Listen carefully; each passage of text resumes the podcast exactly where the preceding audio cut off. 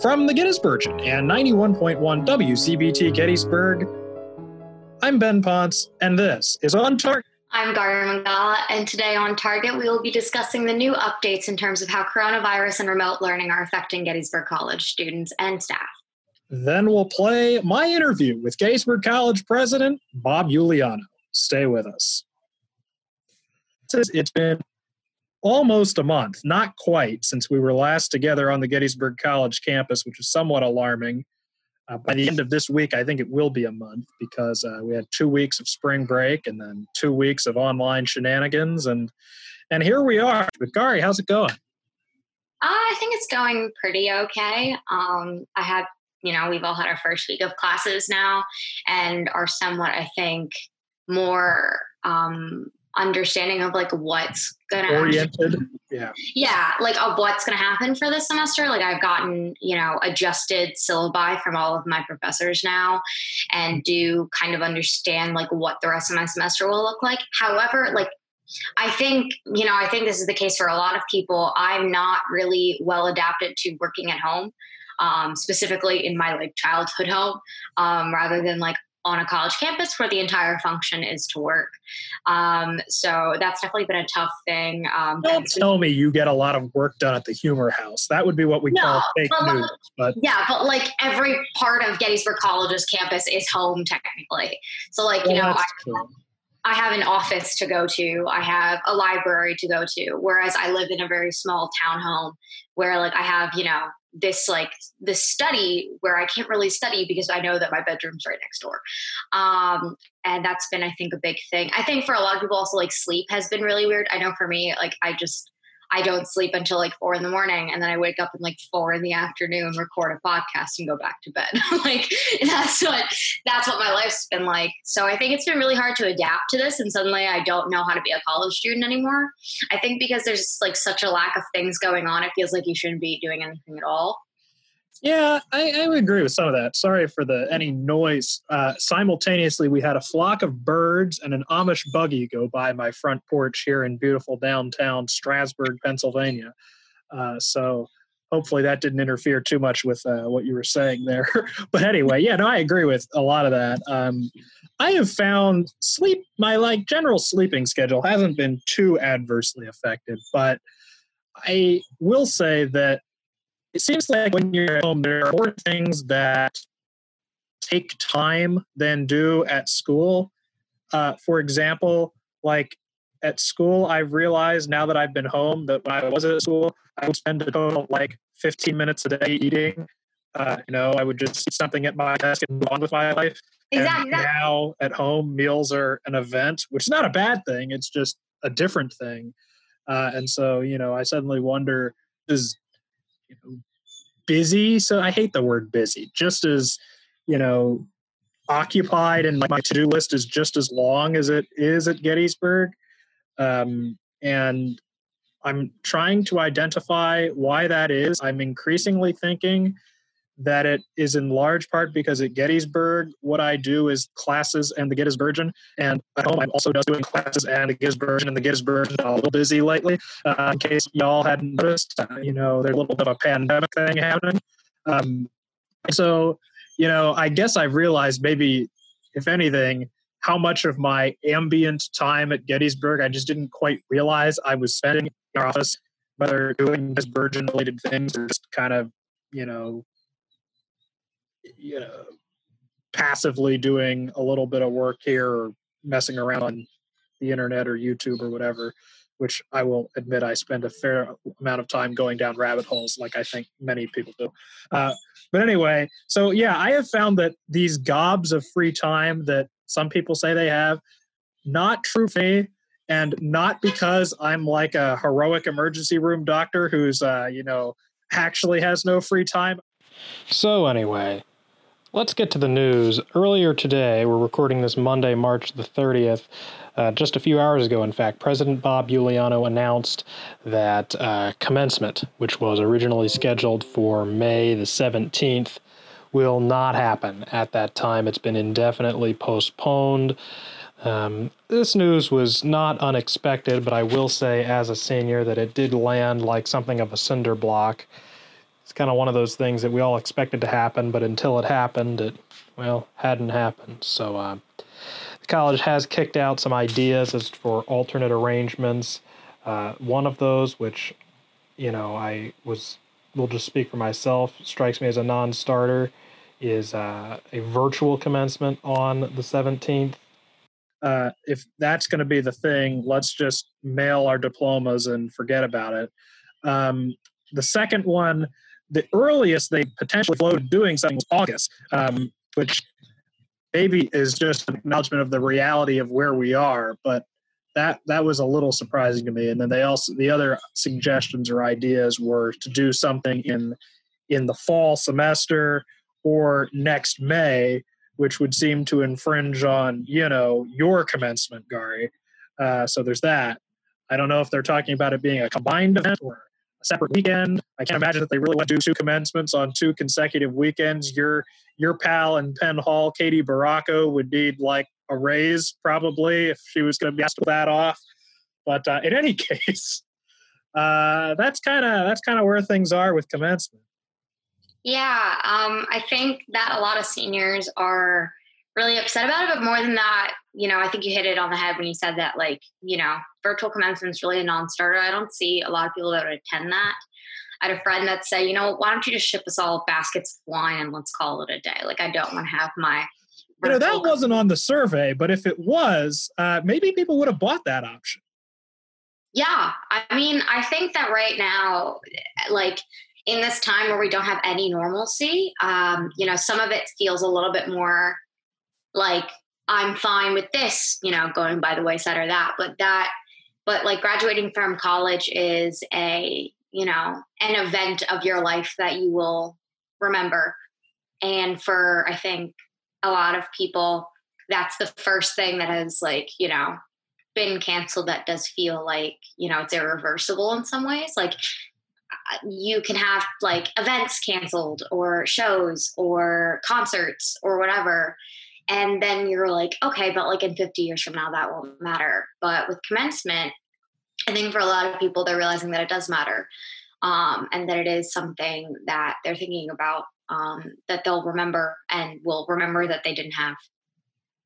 Yeah. Well you know it's someone someone said to me that um, that this is you know now that commencement isn't happening i will definitely remember this semester. Uh, and i kind of chuckled a little bit at the prospect that i wasn't already going to remember this semester um, such as it is. Um, but yeah no i mean it's one of those one of those things that yeah i mean i think i think we've said it that you kind of you kind of knew was coming it's different even when you knew it was going to happen. Yeah. Uh, so there's that. Uh, other other news. Uh, Gary, you ran a story the other day uh, about students coming home from abroad and the various challenges they faced while doing so. And I was particularly struck, and I'll let you kind of take over in a sec. I was struck by particularly the story of Abby Hauer, who, let's just remind ourselves, uh, maybe this isn't um, reminding people, but she's had a little bit of a semester with respect to uh, going abroad. Originally was supposed to be in China. Uh, that didn't happen. And then very quickly ended up in Nepal.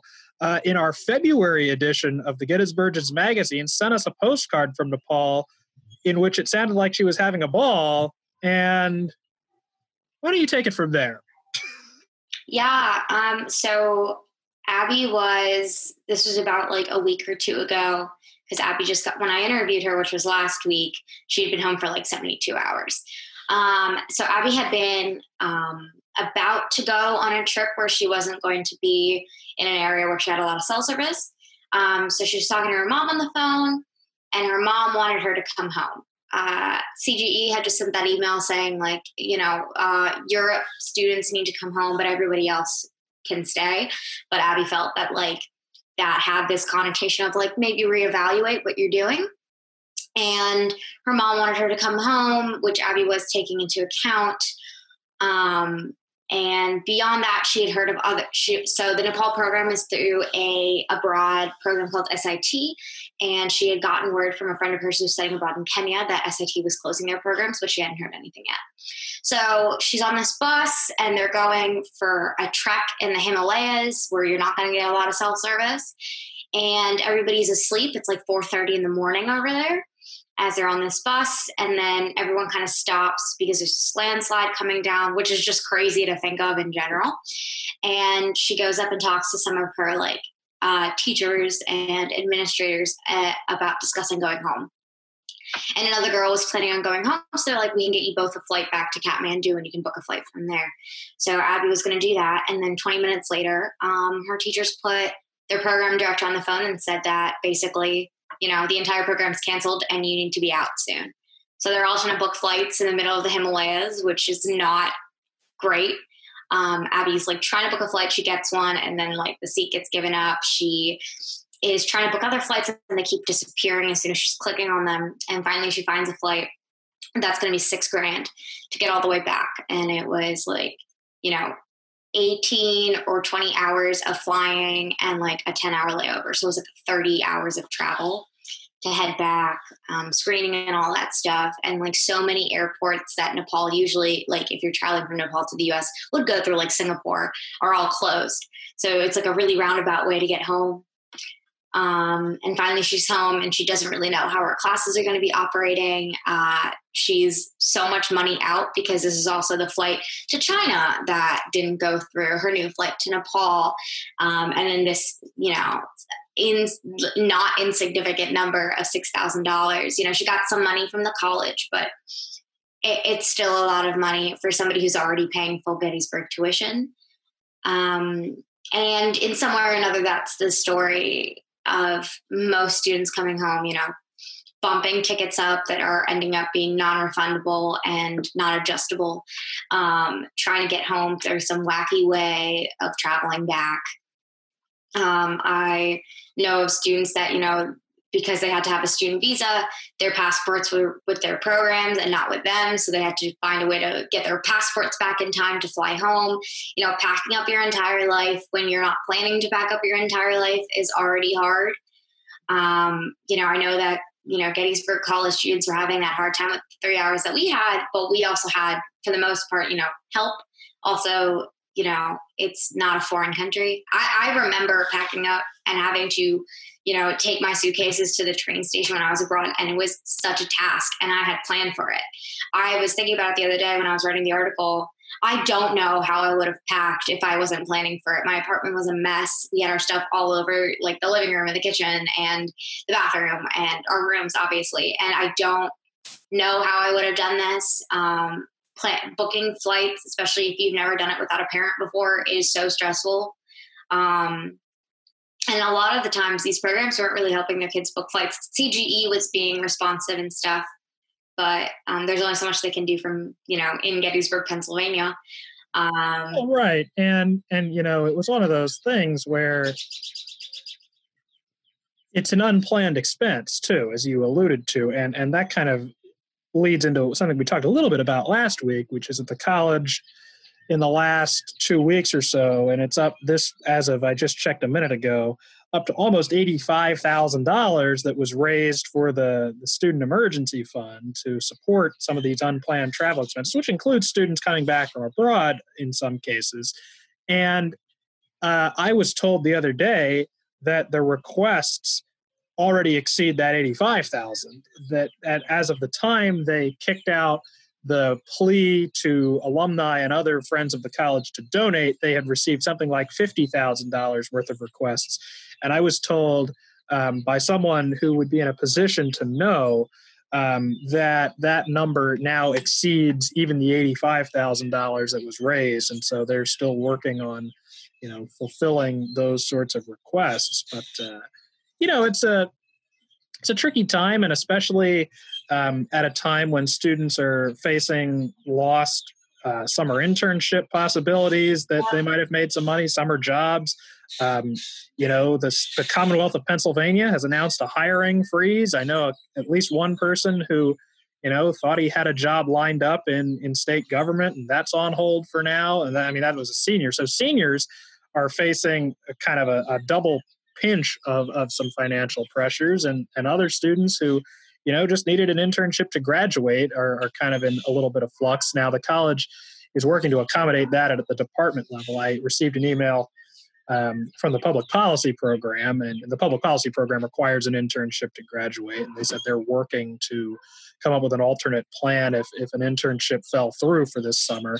But you know, it's just you know, and certainly these effects are far from the worst of what the coronavirus is inflicting upon people around the world. Uh, but but again, it's it's it's just the second, third, fourth, fifth order effects of, of things that this is having on our own campus. Um, and, and in a similar vein, to zoom in on the student wages piece, the college has announced some accommodations there. Yeah, yeah. So, um, college, the college has uh, this is headed by the provost office. Um, they're going to be taking a look at the average um, amount of hours that students work for the first seven weeks of the semester and taking that average and then you know multiplying it by the weeks of um, work that they lost um, through remote learning and provide them with a one time stipend of that money um, you know that might not be I, I, know for me at least and for some other um, student employees at the theater that's going to be a little bit weird just because some weeks you're working a lot and some weeks you're not, depending on when there's a show. And I'm sure that's the same thing for a lot of people within different departments, but it's something. And um, so students will probably see that money in a couple weeks now. It probably, I think it went through today. We're recording this on the 30th of March. So if my memory serves me, I believe it went through payroll today, and that students should be seeing that money starting on April 10th. Um, which will be something at least. Um, I know that people have been considering getting, you know, part-time jobs at like grocery stores and things, but also that's not the safest thing to do right now. Um, and like you said, there's not really a lot of jobs available to people right now, especially at this time. Um, but that should at least be something to uh, balance things out a little bit, especially for people that you know are not just abroad students, but anybody that's seeing some financial changes to what they had. You know, at college you have you've already paid your um, your your uh, food expenses through the meal plan, and now you're having to you know buy food. Obviously, we're going to get a refund um, for half a semester's worth of room and board, but um, that will go through student accounts, so you're not going to really be seeing that money in your bank account. So um, hopefully that will lighten the load for students a little bit. Um, obviously, it's getting tough, especially students are seeing, you know, their parents also out of work for a bit, which can be hard. Um, yeah. Okay. Uh, other other news and notes. Um, the you know sorry, I lost my train of thought. Uh, I, we, I had I had jotted down a few notes before we started this, and now I uh, have lost said notes and am just rambling for a moment as I find which tab I put them in. Uh, oh, the Gettysburgians Great Work from Home initiative. Uh, so that's been ongoing. Uh, this week we are soliciting sunset photos, uh, and and uh, you know see how that goes. I think I actually received a sunrise photo in my inbox this morning, uh, which I suppose we can also accept uh, from the battlefield, thanks to, uh, I believe it was from the battlefield. It was sent to me by uh, Joe Lynch, our, oh. our favorite alumni director, just someone who truly bleeds orange and blue. Mm-hmm. Uh, and and uh, you know it's it's it's just one of those things that I, when I spoke to Bob, who by the way has submitted a um, has submitted a playlist for this initiative that will be coming soon. Uh, and I have pre-screened, not pre-screened. I've taken a look at, at said playlist, and I think people are going to be interested to know what Bob likes to listen to. Um, but in any case, uh, this initiative seems to be ongoing, and Bob said, and I think he said it well, that you know, shared experiences are still important in times of social distance. So, you know, it seems like this is still we're we still seem to be on kind of the upward slope of of this. I don't know that we've reached, uh, you know, the the. Uh, oh, geez, this is a showing me how much how little I remember from calculus. Gary, you're the expert, but somewhere along the line there ought to be a concavity shift in this curve. Uh, and I think you do something about differentiating the second derivative or something to yeah. uh, to, to figure out what that is. But that's I'm going to stop there because I don't really know much else and don't want to be put on the spot about much else relating to calculus. But in any case, uh, I don't know where I was going with this, but uh, seems like we're still going to be doing this for a while. So yeah. feel free to continue to submit uh, your photos from Gettysburg, stories about your hometown. Um, we've had a nice geographic distribution of hometowns so far. We've had two in California, uh, one in Ohio, one in Missouri, and one in Colorado. And this morning's, I believe, was Philadelphia. Uh, but not what you might think about Philadelphia. It was our own arts and entertainment editor, uh, Brittany, who who shared a, a, photo of a wooded area in Philadelphia, which is not probably how a lot of people, you know, conceptualize Philadelphia, but you know, feel free to share something that'll surprise us about your hometown, wherever that might be, or wherever you are, if it's not your if it's not your hometown. Uh, other fun things that have been going on. There's a a Facebook group that's been started called Schmucker from a Distance, uh, in which uh, in which members of the conservatory community are currently, and I don't want to scoop this idea, but uh, they're thinking about Gettysburg College related songs that might be about 20 seconds, uh, to which one could, uh, you know, wash their hands. Uh, and there's a video being planned uh, in which the administrator of said page said, quote, the Gettysburgian and Bob will love this. Uh, yeah, confirmed the Gettysburgian will indeed love this. I, I won't scoop the rest of their idea, but uh, just keep an eye out for that.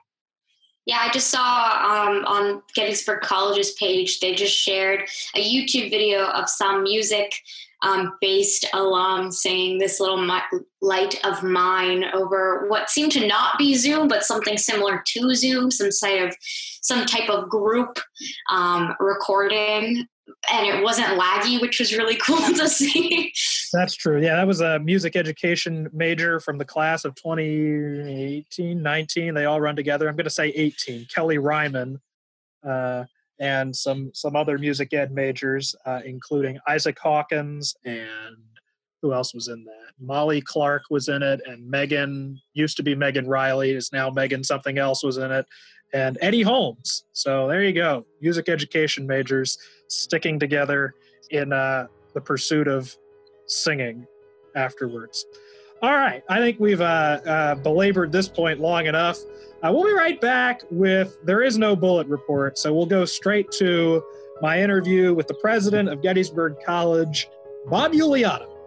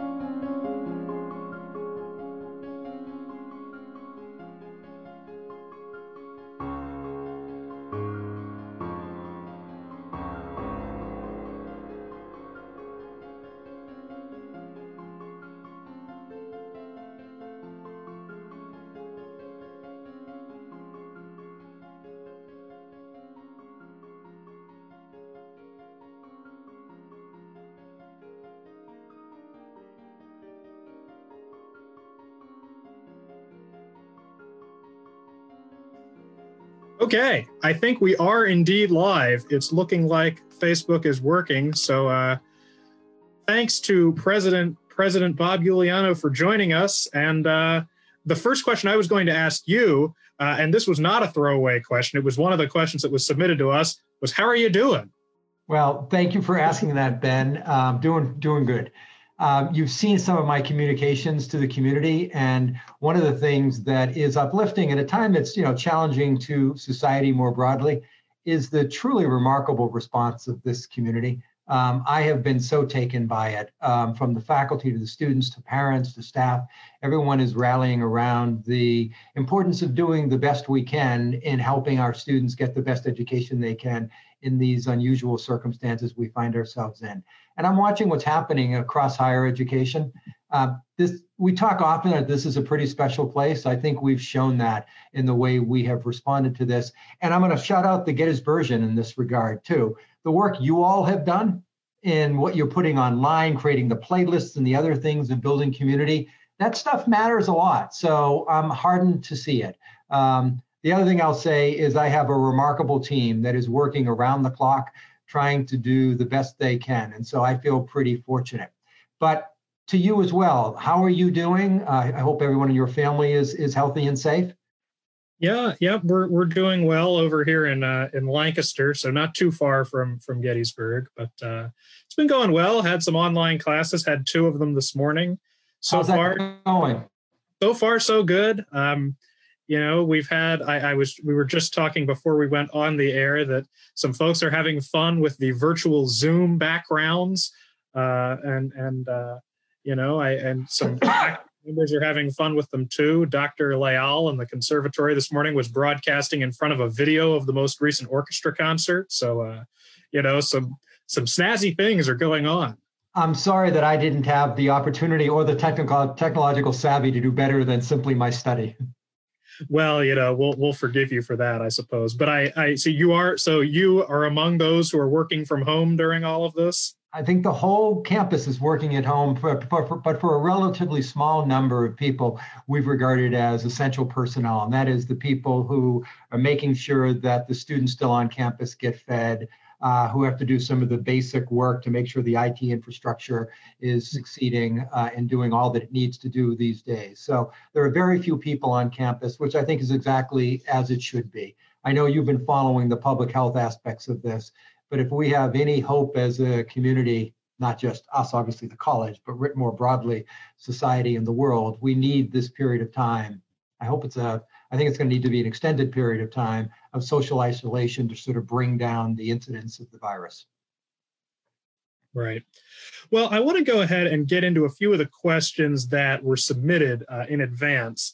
Uh, and the first one came from someone who identified themselves as a senior and, and first name Caroline. I'm not sure. I know several seniors that are named Caroline, so I'm not sure which one this was.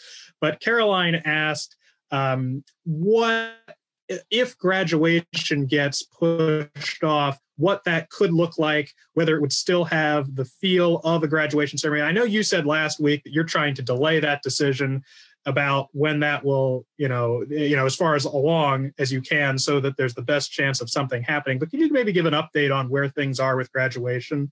Uh, so we haven't made any definitive decision, Ben. Um, you know, I don't think it's hard to look down the future and guess that this may be really hard to pull off, but we're going to wait a little while longer to make the best decision we can. Here's what I would say though. Um, let's assume if we don't have the an ordinary graduation, I would love to hear from the seniors.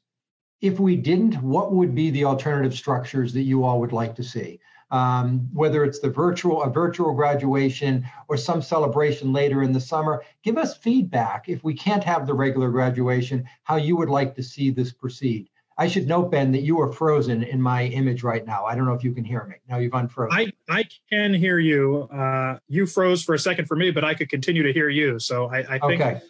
hopefully everything's working. But uh, okay. But back to my point. Please be yeah. in touch with us. We really would like to um, get this is about the celebration of you all, Ben, the work that you and your classmates have done over the course of your four years here, um, and recognizing that you guys warrant the warrant the biggest embrace we can give you and send off into the world. So help us think about what that should look like if we can't do uh, the traditional graduation. And I think that might have two aspects to it. It would be what should a graduation ceremony virtually look like? And what should, when we're able to get together back as a community, what should we do to celebrate that? Maybe it's one and the same, I don't know. But please be in touch, offer our uh, as much as it is about the college. Mm-hmm. Um, the next the next question that was submitted, and we got several questions about this, so I'll just kind of consolidate it into one, is about the grading options uh, for this semester. And there's a proposal, as I'm sure you're aware, uh, moving through some some faculty committees and I imagine ultimately landing on your desk about the possibility of all classes being on the the pass fail or I guess the S satisfactory unsatisfactory system. Uh, could you share a little bit about kind of how you were thinking about that issue and and where you see that that playing out, how you see that playing out? I think you can expect to hear something very shortly from the provost on this. Um, and the fact, as you know, Ben, because your sources into this place are better than mine, uh, I, I've learned that you learn things before I learn things, which leaves me a little bit intimidated sometimes. Um, this has been a matter that the faculty has taken seriously. And the goal is to make sure that we're doing two things simultaneously um, still engaging students intellectually, but also recognizing that this is a disorienting time for students as we um, ask you to learn in new ways and from new places. And so that is, those have been the factors that the faculty has been considering as um, it considers this uh, possible change in policy. I think you're going to see something soon on it. Mm-hmm. Um, the, the next question that was submitted, and we again got a couple about this, so again, I'll consolidate them a little bit but there were several questions about asking if you could sh- share a little bit more about kind of how you approached last week's um, events with respect to kind of the evolving and, and as, as you noted in your email to the campus friday there were a lot of changes and a lot of them i think were probably outside of the college's control. But if you could talk a little bit about how you approached that situation and, and whether ultimately what happened is what you think kind of the, the best that we could do was.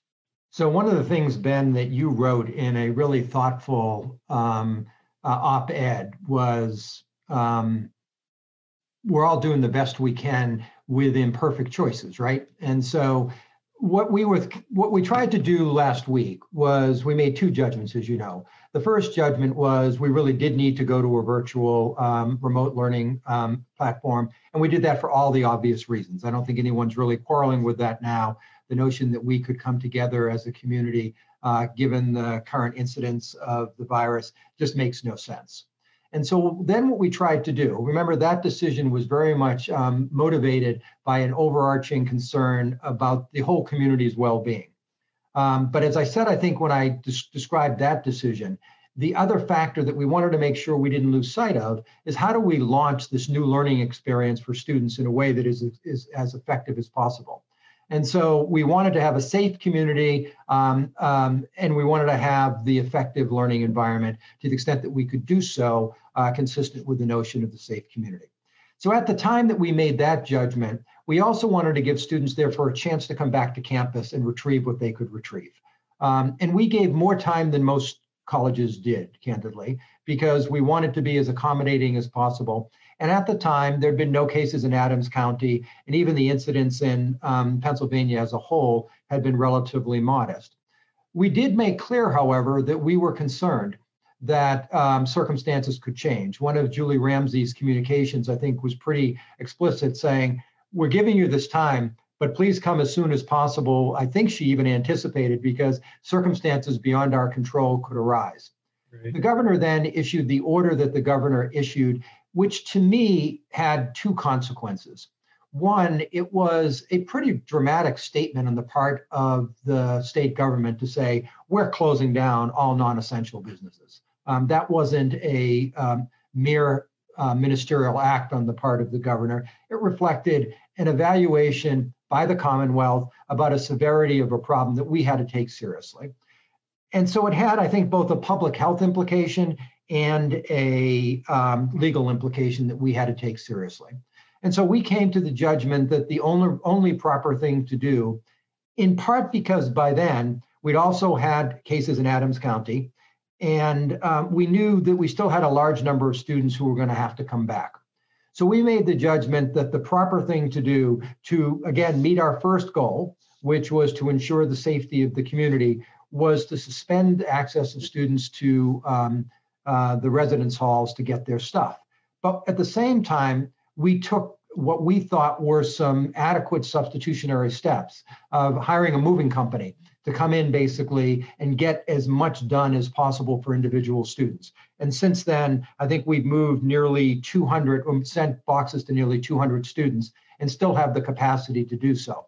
So this is a long-winded answer, but it's really intended to say this we were balancing these two considerations and ultimately thought we had a means both to secure the public health, as it were, but also to assure students that they could uh, get their key material by virtue of the moving company. And I think that represented a reasonable compromise. I get that other colleges made other choices. Um, I think as this plays out, you will see a wide variety of choices made by uh, colleges and universities across the country and just uh, to you know and it's easy for for those who you know aren't in the room so to say to second guess and, and, and, things. One discrete question that arose in again in our form and i think was kind of implicit in some of the coverage that, that i know we did last week was about students who were already in transit to campus when when this came down. And i think that the the question that has been asked is you know the public health concern, to the extent that there was one, was traveling from one place to another. Once they're there, kind of, would did you see a new harm in them being able to be on campus to get their stuff and then turn around and go home, or was had, it on campus you were concerned about? They would in, end up interacting with our staff, right, coming from all parts of the country, and probably with each other.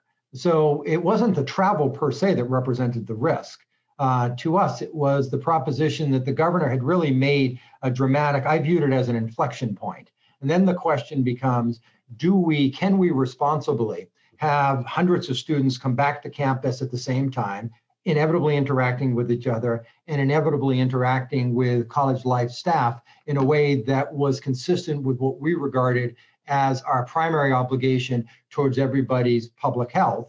We came to the judgment no, in part because we had adequate substitutionary means to achieve some of the goals. So, like everything else, you're balancing a set of considerations. And as I said in my note, um, I recognize that that was disruptive to a group of parents and students. And I will also say, Ben, that the response to my communication was overwhelmingly positive. Um, people saying, it was a hard decision. I appreciate why you made the decision, and I support you in making that decision. Um, again, it's a sign of the nature of this community. Um, we have made a variety of decisions um, that have had implications to the community. The number of critical responses I've received um, has nothing to do with me, by the way. This is all about the place. It's been surprisingly few. Mm-hmm. The the other student uh, submitted question that I wanted to pose, and and this question is maybe more of a statement, and to ask you to respond to the statement specifically would be unfair. The statement is. Uh, all of my online classes have been a quote technical disaster unquote i guess my, maybe the, the the question to follow up with that is just kind of how is I, am sure that that IT is hard at work on this issue, but kind of what are some of the ways the college is monitoring and, and supporting faculty and students in this online transition? Well, first of all, for any students that are having technical difficulties, we need to know about it, right? And so they should immediately be in touch with our IT staff. One of the things that I'm really proud of is the response of the IT uh, team to this situation. We basically uh, stood up a virtual college in two weeks. That's a pretty extraordinary thing to do. Um, the faculty has responded in extraordinary ways in terms of getting trained up on Zoom.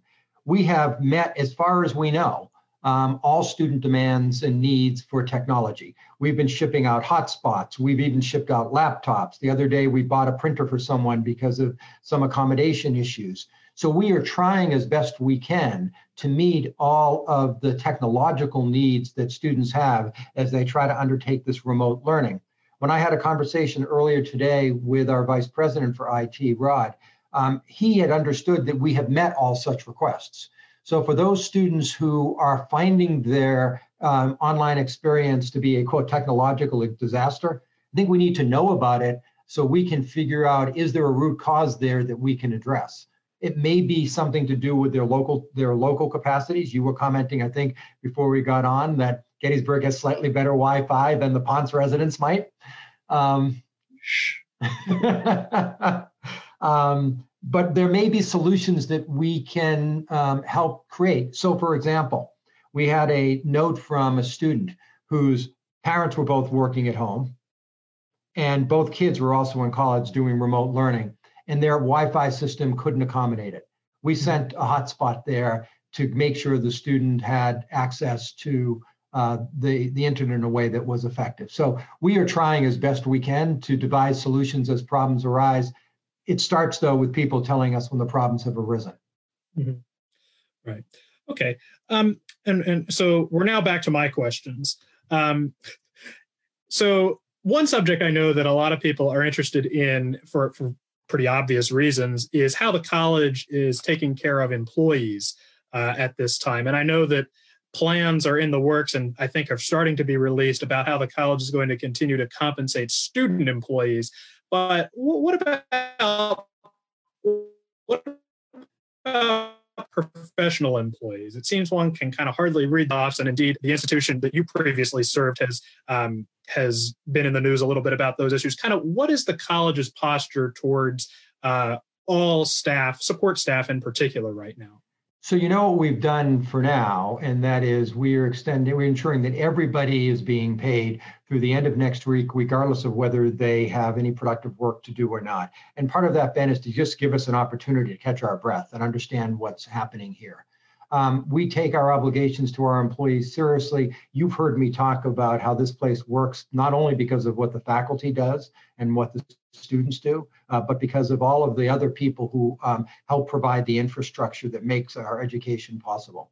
So we are going to be as attentive as we can to those set of considerations within a broader surround of trying to make sense of the economic implications of this, which at the moment are not clear to me, right? I think they're evolving. They're evolving in part by virtue of what the government may do. Uh, they're evolving in part by trying to understand how long might um, businesses be shut down. Um, we just have a lot of unknowns at this point. And so we're trying to take this one step at a time to see the picture as clearly as we possibly can and to make the most responsible decisions that advance the values that matter to us as a community. And one of those values is being as protective as we can be to employees who matter to us. Um, I know that's not a specific answer, but I can't give you a specific answer because there's more points of opaqueness right now than there is clarity. Would the college look to cut costs in other areas before cutting back on on employees?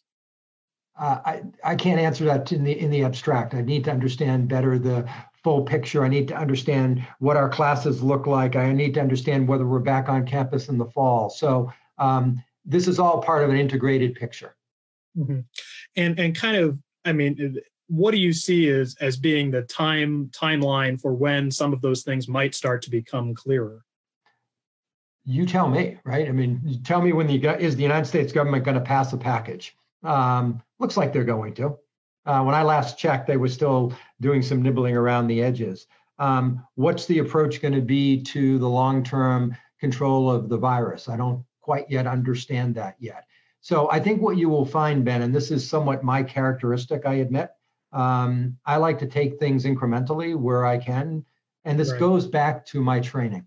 I'm going to digress for a minute. Um, but when I graduated from law school, where you may be heading off to um, in a few months. Still haven't um, heard from them, by the way. uh, you haven't heard from my law school, but you're, you're going to law school, it appears. Um, I clerked for a federal judge after I graduated. And one of the lessons that he instilled in me was the importance of making no decision any earlier than you needed to, because the facts would mature and develop. And so part of what I'm trying to do in a very uncertain time is to take my time uh, and to make sure that we can see the picture as clearly as possible. I mean, you saw that with the extension of spring break by a week, right? It was an attempt on my part to say, let's pause for a minute. Uh, let's see if we can let the situation ripen and then see if we can come to better decisions. And candidly, I think that week did us um, good in a variety of respects. The decision to sustain employee payroll through the end of next week is also an incremental step uh, as a means of saying, let's just catch our breath, understand the situation as best we can, and make the best judgments we can moving forward as those facts develop. Okay. Um, what else do I have here?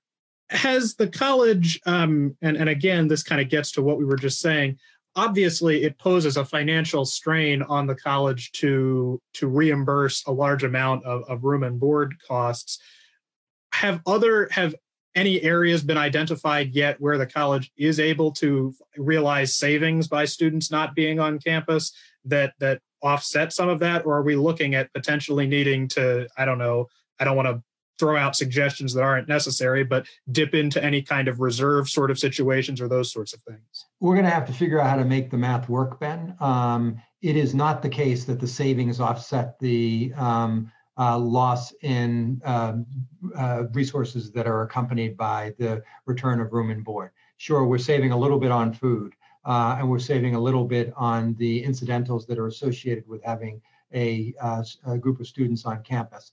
But those don't offset one another. And so we're, again, early stages, we're trying to figure out, given where we are, where we might be going, how do we make sense of this picture? And I, if you're looking at any of the trade journals in higher education, you will see that these are the very conversations that every single college and university, even my prior uh, employer, is having because it's a, it's a disruptive and uncertain time.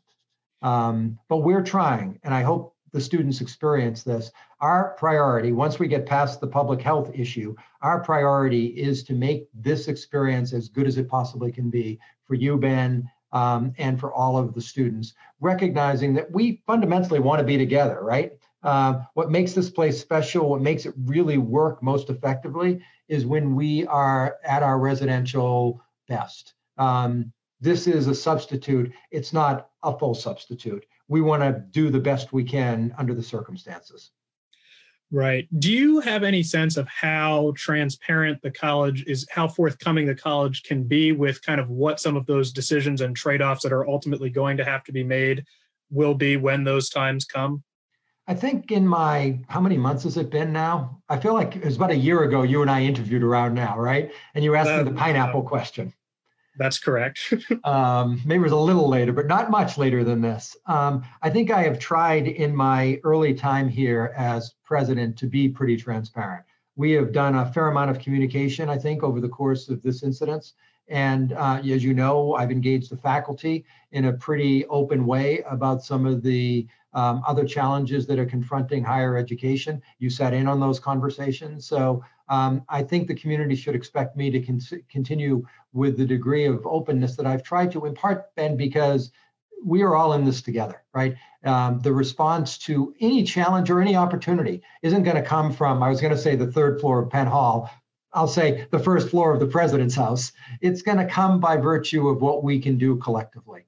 And we're seeing it right now, right? We're seeing the power of this place when students, faculty, staff come together and try to do what we're doing and what you experience today in your classes um, that's when we're at our best.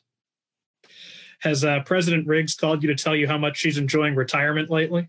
I got a wonderful, wonderful, wonderful T-shirt from two students um, virtually. It's in quarantine, so it's actually sitting in sitting in a residence hall somewhere. But a photograph was sent to me, and it was the things that JMR didn't tell me. Uh, and on the back, it was COVID-19 and a roll of toilet paper. Uh, so uh, I sent that to Janet, who reported having a big belly laugh when she saw it. So um, I, I, suspect Janet Janet has been as you would expect her to be superb. She's offered her help, um, uh, but um, I think anybody who is a former president is looking back and saying, "Boy, not not unhappy that somebody else is dealing with this right now." Well, and I do recall last spring when when the college was dealing with a little bit of a different incident, her saying that she was glad for your sake that she was still the president at that time. But I'm guessing she's glad not to do that two years in a row. I hadn't thought about asking her if she'd come back and be interim president for a bit. well, you know, we, we always like to sow ideas in conversation here. Um, you you alluded to this already in a few different ways, but I was wondering if if anything in particular has surprised you in a positive way or a negative way about how the community has has responded um, to this to this set of challenges. You know, Ben, I don't want to come across as insincere, but I have almost nothing negative to say about the response of the community. Um, I was talking with some friends from my former life uh, the other day um, and was just struck again in just describing my reaction to this by the, I think I put this in one of my notes as well. We're not sort of backwards looking and grieving the loss of what we had. There's a little bit of that but the overarching energy in this place is um, how do we make do with what we have and make it work as effectively as possible? And it's not distinctive to this set of circumstances. One of the things I've come to learn about Gettysburg is that our students in particular, but our faculty as well, um, you know, we're not the he- most heavily resourced uh, college in the in the world, so we have always tried to figure out how to make do with a little less. Um, and that has created a degree of scrappiness, I think, about some practicality that is infused in who we are as a college. And I have just seen that on display.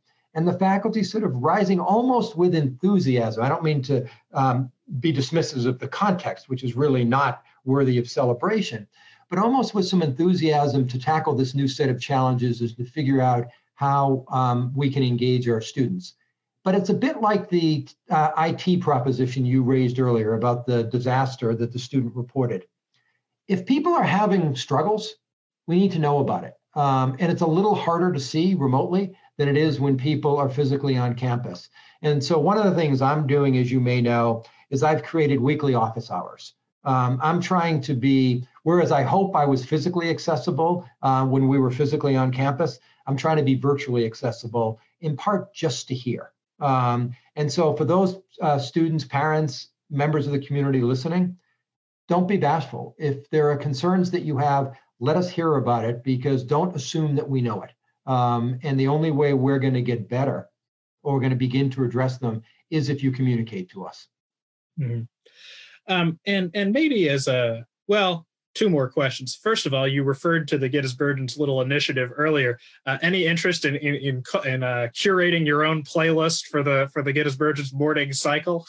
I'd be happy to do it. I should warn you that my wife finds my musical taste appalling, and particularly in this regard, Ben. I listen to music while I run, and it is the most mellow music that you can imagine. And she does not understand how anyone could exercise to like Natalie Merchant or other funeral dirge like music that I listen to. So I will do it, but it's not going to uplift the community, I would say.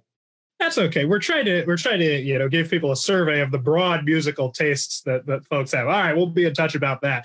Uh, last last question, I guess. As you look towards the rest of the semester, what do you hope that students are able to get out of this unplanned experience in, in kind of a broad sense? It's a it's a great question, Ben. Um, I'd say at least three things. One is um, I want them to continue to make academic and intellectual progress. Um, that goes without saying. That's why we're here. Um, I've asked the college life folks um, also to be cognizant of the fact that an effective college isn't just about the classroom, it is the co curricular and extracurricular activities. And so, um, what can the GLC do? What can the Eisenhower Institute be doing during this period of time to engage students um, uh, in ways that take them outside of the classroom as well? And I suspect well, that may be welcome as they're sitting in their parents' I think I saw you in your parents' basement at one point. Um. So, how do we take kids out of their parents' basement into a different intellectual sphere? The other thing, and I'm going to do, I'm going to say something more about this in a podcast I'm recording this afternoon, is um, you captured this as well in what you wrote. A sense of um, not resiliency, but almost um, adventure. That is, take this as it is and view it as an opportunity to learn a little bit more about yourself, how you learn, figure out new ways to make community, flex different muscles that you haven't had to flex because of the nature of the residential community. uh, all with an eye towards ultimately doing what we do well, which is to support one another, to celebrate one another, uh, to learn from one another. How do we find new means of doing that in this environment? And I suspect that if we do that well, Ben, those are lessons that will endure um, beyond the time of this semester. I think you commented that um, you were responding to people who said, This isn't the liberal arts education that I paid for. And you said, No, this is exactly what I had hoped for because I'm seeing an institution and a group of people respond to the unexpected. And how do they do it? How do they think about it? I would urge students to approach this with that frame, a sense of both, uh, again, the adventure, but also learning about themselves and the world. Because you know what? The reality is that curveballs are thrown at us uh, regularly. This is a pretty big curveball. Uh, I've seen nothing like it in my in my life. Um, but I hope we can take this in as a community, and ultimately, I hope you know maybe Ben, you will come back and help us do this. But in the fall, reflect on it. You know, what does it mean? What did we make of it all? What lessons have we learned, not just about us as a college or as us as individuals, but we as a society and as a world? And so, like everything else, I view just about everything is an opportunity to learn, which is a good thing given what we do here. Uh, students should take it as such.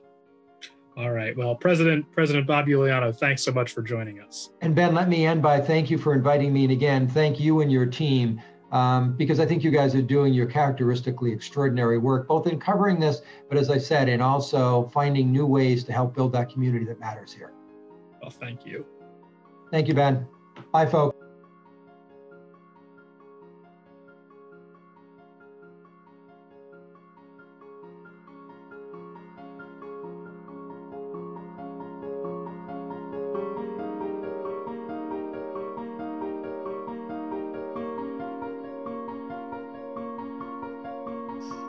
That's on target for this week. We'd like to thank President Iuliano for being our featured guest today.